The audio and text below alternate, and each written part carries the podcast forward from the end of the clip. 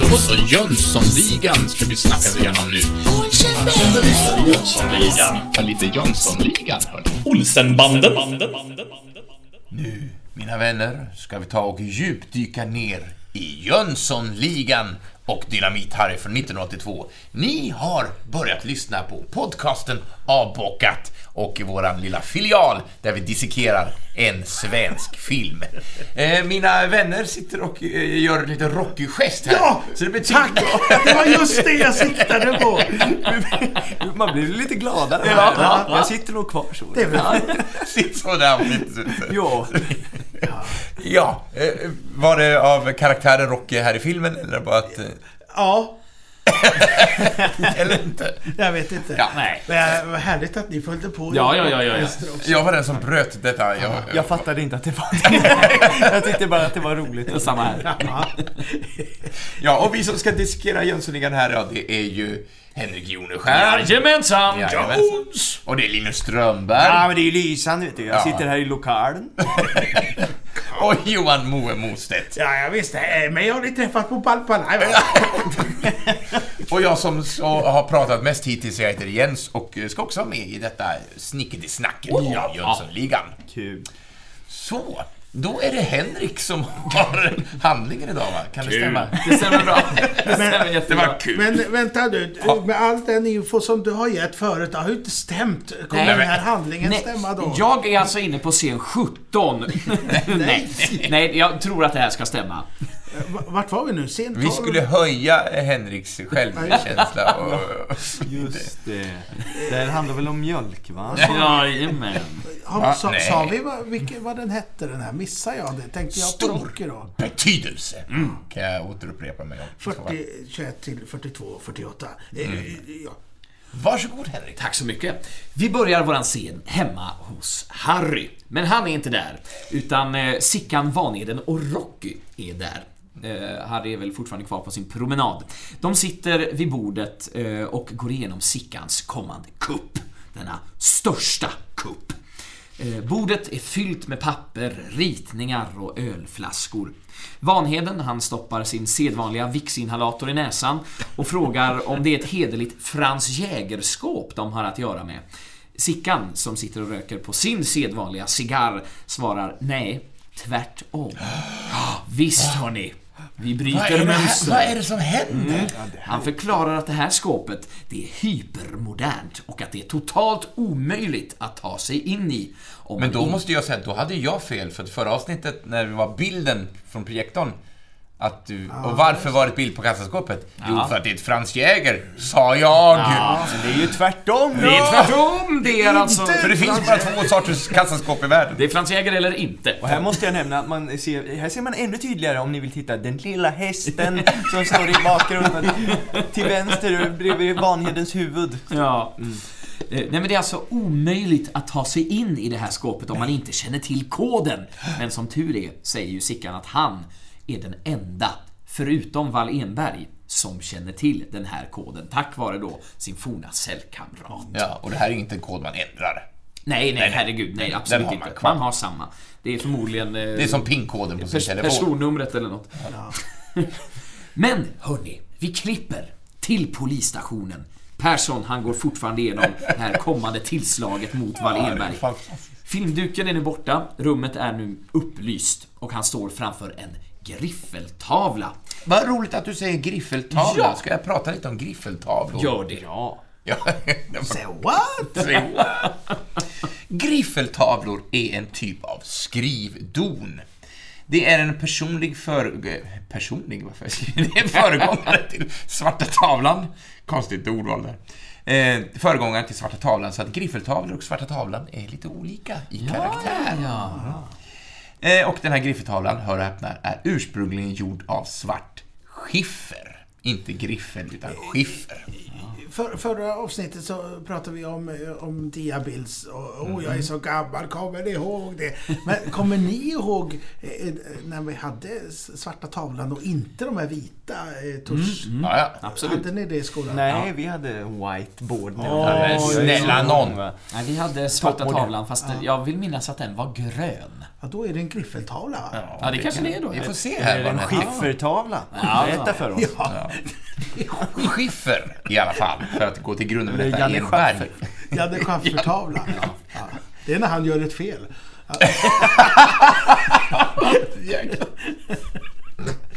Då tackar vi dagens skämt. Ja. Åter till ordning. Skiffer är en bergart och namnet kommer från tyskans Scheifer. Jag vet inte om jag uttalar det rätt, men jag Det- försökte förtyska det så Nej, mycket jag. Schaffer. Den är avsedd att skrivas på med antagligen en griffel eller krita. Griffel är ett ålderdomligt skrivredskap gjort av en sorts gråaktig lerskiffer. Så en form av lerkrita. Och den skrivna kunde lätt, det skrivna kunde lätt suddas då ut med en hartass eller en svamp. Och då tänker jag mig att det är en sån tvättsvampaktigt, Ja. alltså inte en kantarell utan... Nej, nej, precis. Just det. Kan vi, kan vi, kan vi, Sme, smeta Karl Johan över hela skiten. Så kan det vara. Sådär, nu är det bort. Svarta tavlan är ett namn som lever kvar än idag som uttryck trots att den länge varit vanligt med tavlor i mörkgrönt. Titta! Titta. Svarta tavlan används i grundskolesystemet eh, i många delar av världen, ofta väggmonterad längst fram i klassrummet. Även om de i Sverige blivit mindre vanliga med tiden. I universitetsvärlden har den varit särskilt vanligt vid undervisning i matematiska eller tekniska ämnen. Undrar varför, va? Kan, man, kan Det, räkna det, det är det? så lätt att räkna. Ja, sudda ut sina fel. Så lätt att räkna, ja. Ja. Men som Linus har poängterat, den svarta tavlan har också på senare tid ofta ersatts av moderna alternativ som whiteboarden det.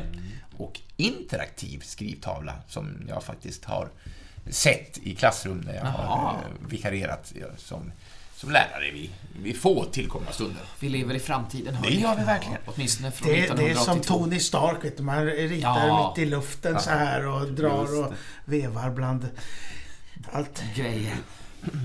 Det var punkt på, eh, på griffeltavlan. Underbart. Det var fint att få veta lite Ja, mer, tycker Men jag. du, du Ja.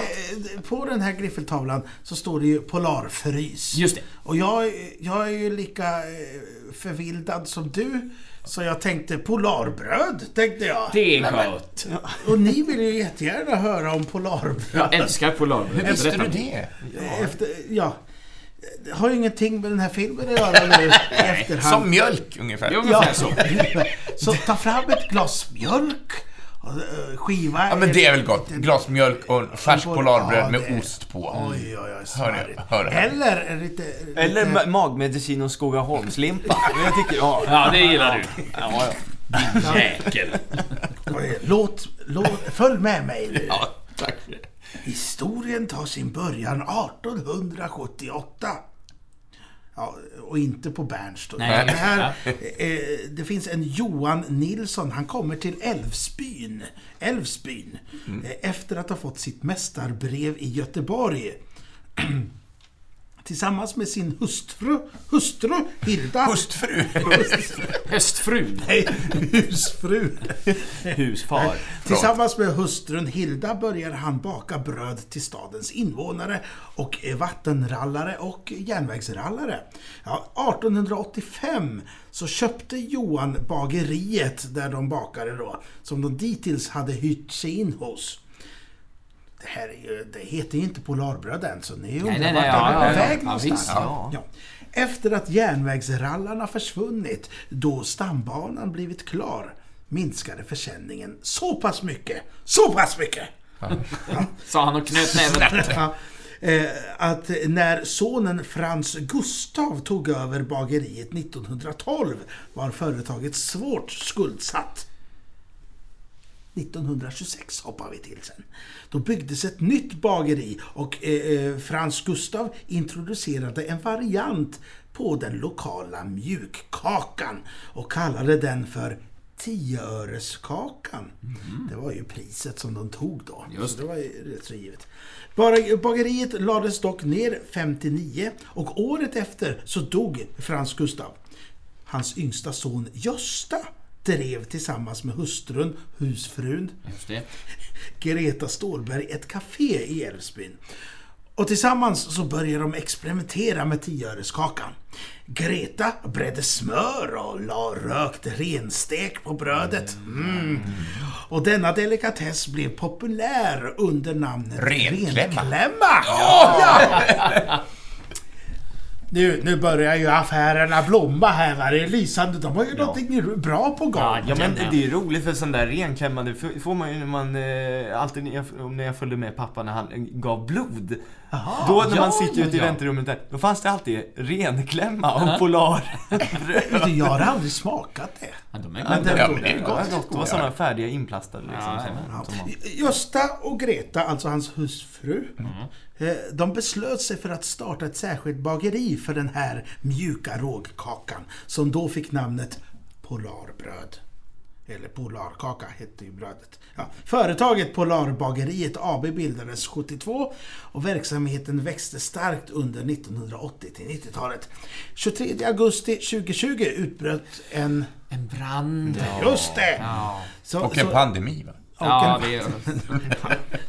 Men just här var det branden vi var ute efter. Ja, huvudfabriken eh, gick inte att rädda. Tack och lov hade de en fabrik till i Bredbyn. Och nu planerar de en ny fabrik i Älvsbyn. Och det var det jag hade om Polarbröd. Förutom tioöreskakan. Vad behöver man för att baka den? 10 öre. Rågsikt, Åh, är det, vatten, är det säsongens första salt recept? och jäst. Ja, men, förlåt, nu pratar jag lite i. Men vad roligt, är det säsongens första recept? Ja, Ja, det är det fast faktiskt. utan mått. Ja, det- Det beror på höfta hur mycket det bröd man gör. Va? Det är, det är bara att höfta på. Gud vad Tänk va, men nu var det ju inte Polarbröd. Nej, utan Polarfrys. ja, experter på djupfryst. Just det. Jo då, så att... Eh, Man kanske har fryst ner Polarbröd? Ja. Men hörni, på den här tavlan Åh, förlåt. Ja. så har ju alltså Persson målat upp en karta över det här området där Polarfrys AB ligger.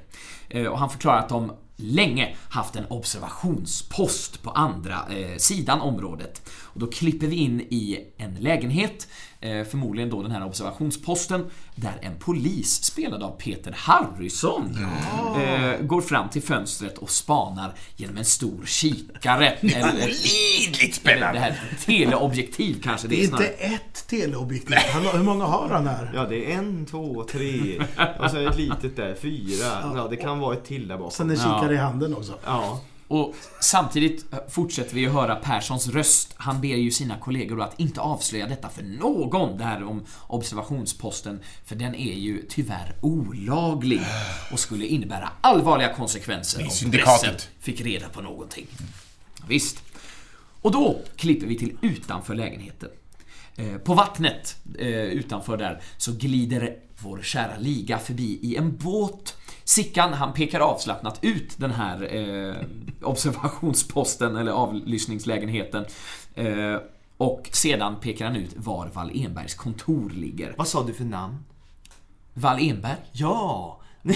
jag jag ville bara komma in lite snyggt. Ja, gör det. In med det. Alltså, jag, jag tänkte ju så här va, ni, ni, det här pratade ni om lite, jag fick ju inte vara med förra säsongen. Nej. Eller fick, jag, jag var inte med. Jag ville inte vara med. Nej, jag, jag jag, satt hemma och, och, och, nej. var frustrerad över allt. Fel vi sa. men Varför pratar de om polarbröd i polarfrys? Nej, just det, det har inte Nej, jag var allt rätt ni sa, jag ville också eh, Ja. säga det. Men eh, jag, jag, jag skulle vilja prata lite grann om eh, det här eh, namnet, Wall Enberg. Gör det. Eh, det blir ju en liten repris. Ja, men Ja, det är men, bra. eh, det kan Men ny. Så- infallsvinkel kanske? Ja, och ni som inte har hört förra säsongen slipper gå tillbaka och lyssna. Snälla ja, nej, men jag tänkte eh, prata om lite annat. Men namnet Wall Enberg. Eh, Morgan här- Rockefeller. Ja men precis. Jakob Morgan Rockefeller Wall Enberg Junior. Det tar aldrig slut.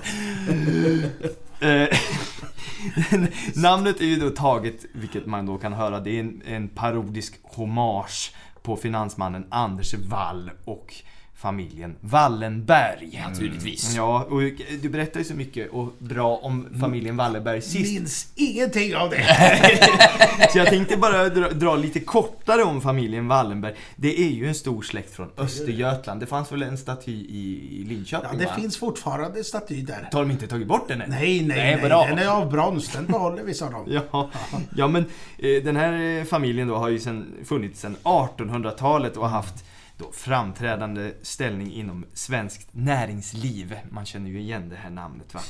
Men eh, vilket jag inte visste så fanns det ju tydligen enligt eh, statistik från 2017 så finns det å- 486 personer med efternamnet Wallenberg som är eh, bosatta i Sverige. Ah. Så det finns tydligen fler som heter Wallenberg i efternamn.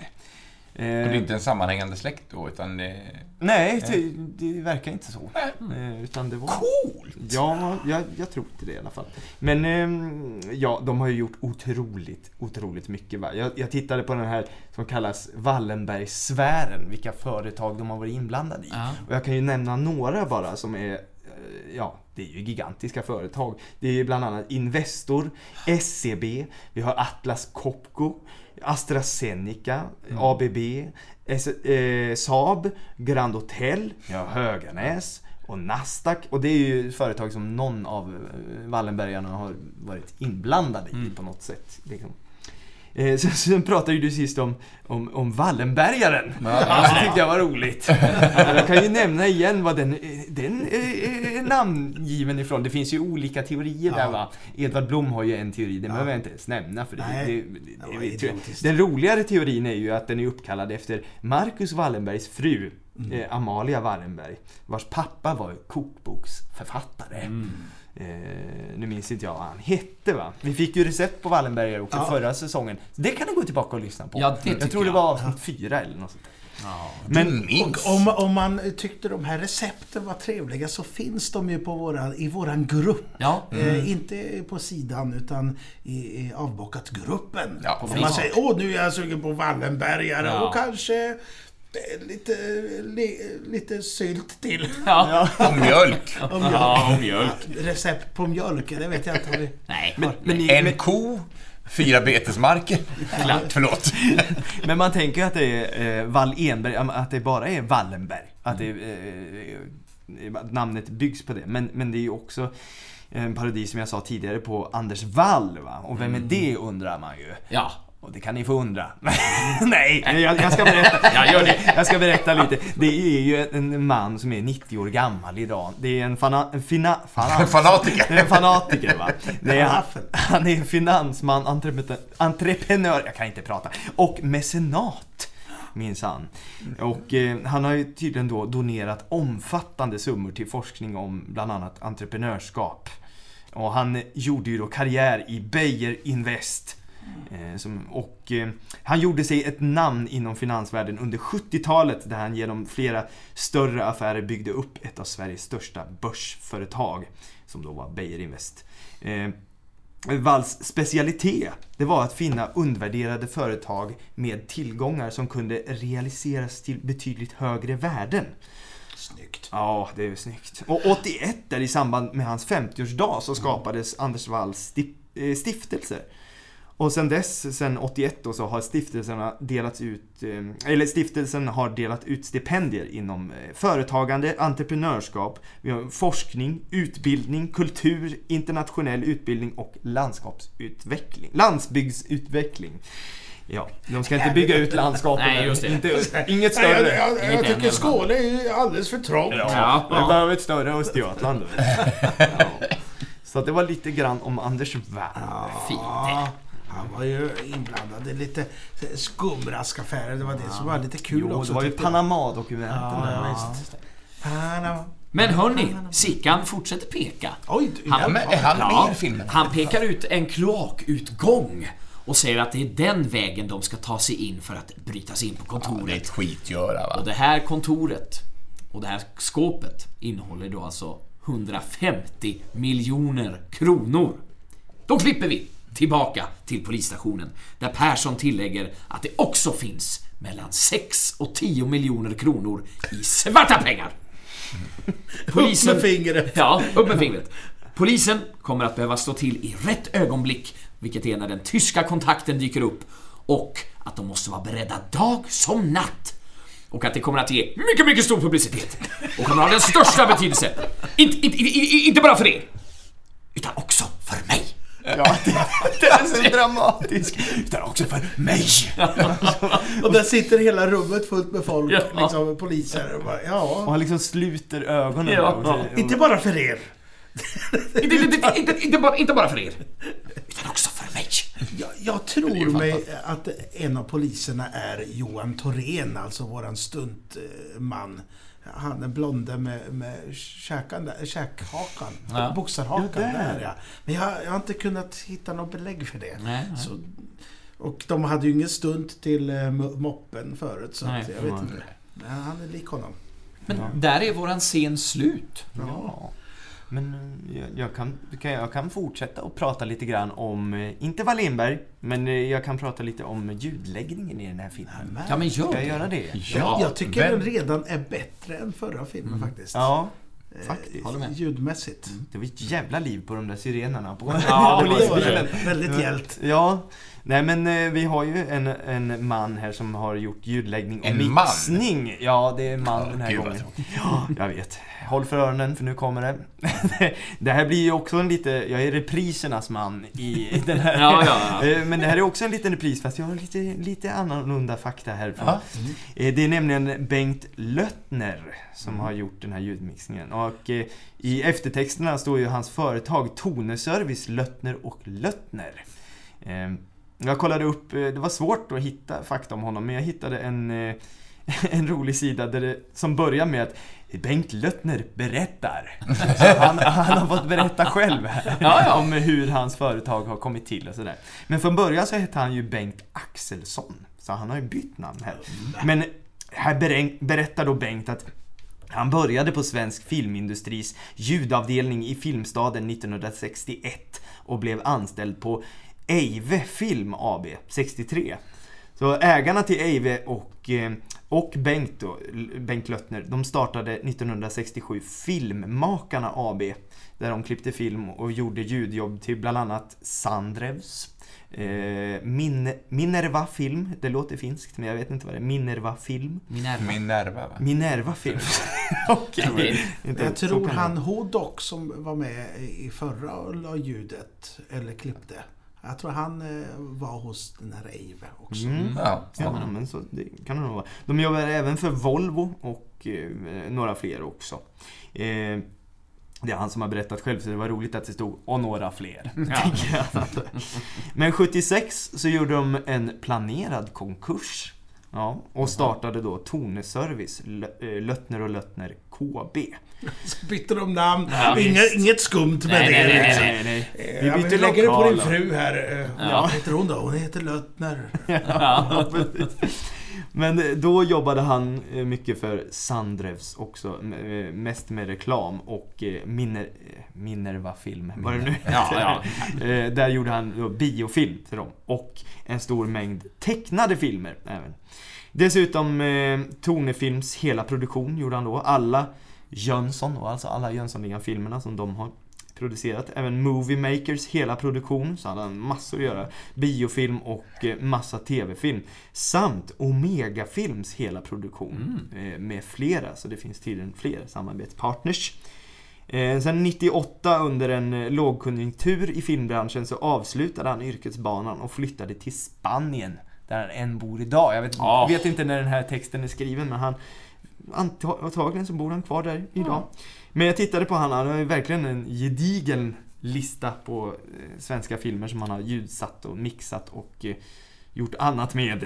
Eh, Bland annat då så har vi en film som jag upptäckte för förra året som jag tittade på som jag tyckte var jäkligt rolig.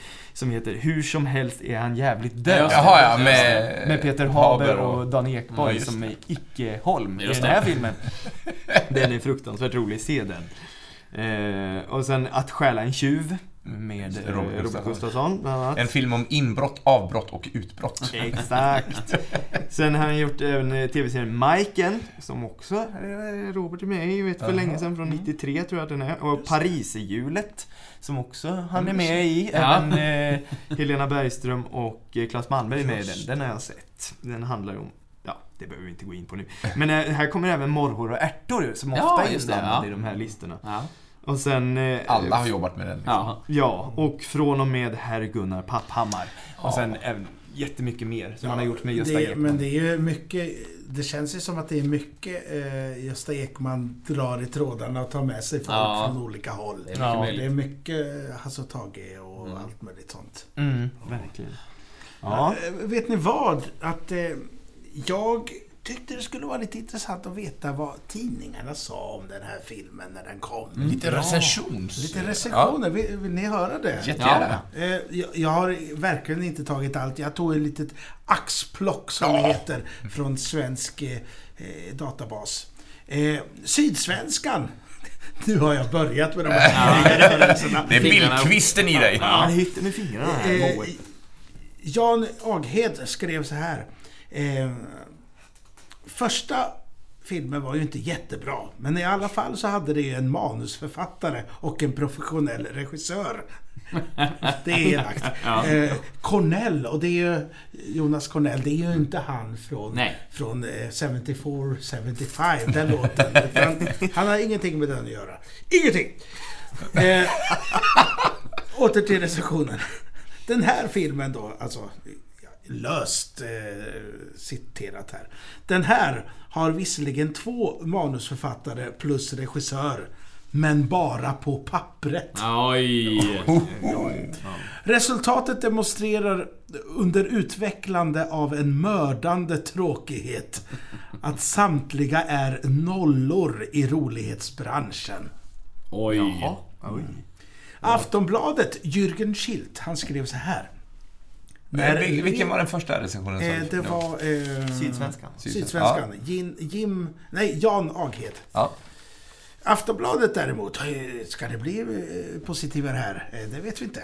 Jürgen Schilt, han skrev När leken är bäst ska man sluta upp, Ja. menar det svenska ordstävet. Ouch! Jag menar att det skulle sluta Ja. efter första. Ja. Eh, Kvällsposten, Björn Fremer, Fremer, han skrev så här. Problemet är Björn Gustafsson som Dynamit-Harry. Han ruinerar varenda scen han är med i genom ett sådant överdrivet spel att man vill mörda honom. Han lyckas till och med förstöra det eh, för Gösta Ekman genom sitt överspel. Var finns regissören?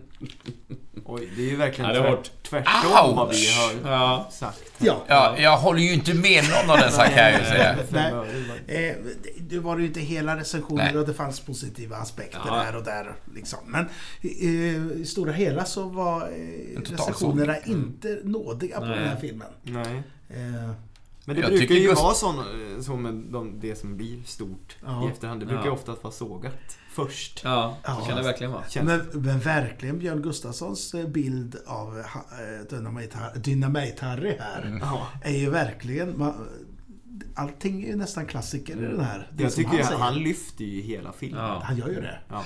Verkligen. Han och... Han med hakan här. Nej, men, men deras scen, Göstas och Harrys, eller Göstas, Göstas och Björns scen när de pratar om stöten mot eh, radioaffären Ja. där. för några veckor sedan. Briljant. Ja. Jättefin och bra scen liksom. Ja. Nej, men Ja, jag tycker, jag tycker det är lite intressant att gå tillbaka till gamla recensioner och Mm. läsa eh, de ögonen just då. ja, verkligen. Det ska vi ha ett inslag om minst i varje diskering Ja. vi gör tycker jag. verkligen. Mm. Absolut. Är vi nöjda med dagens scen Jag där? är oerhört nöjd. Ja, och vi måste ju avsluta för att kunna fortsätta. Ja, precis. Så är det ju. Ja. Så är det. Eh, Och det gör vi med scen nummer 13. Avslutar vi med den? Där vi Nej, fortsätter men vi fortsätter med vecka. Ja, det tänkte jag. Det blir en lång, långt Lång avsnitt i så fall. Ja. Eh, Men scen nummer 13, det är mellan 42 och 48 fram till 44 och 23. Rubriken heter med hjälp av en dammsugare. Ja, vad kan man göra med sådana? Ja, Det ska vi diskutera nästa gång. Ja, det kommer vi nog göra. Är det något du vill... Nej, nej, nej. Åh, herre min er. Ja.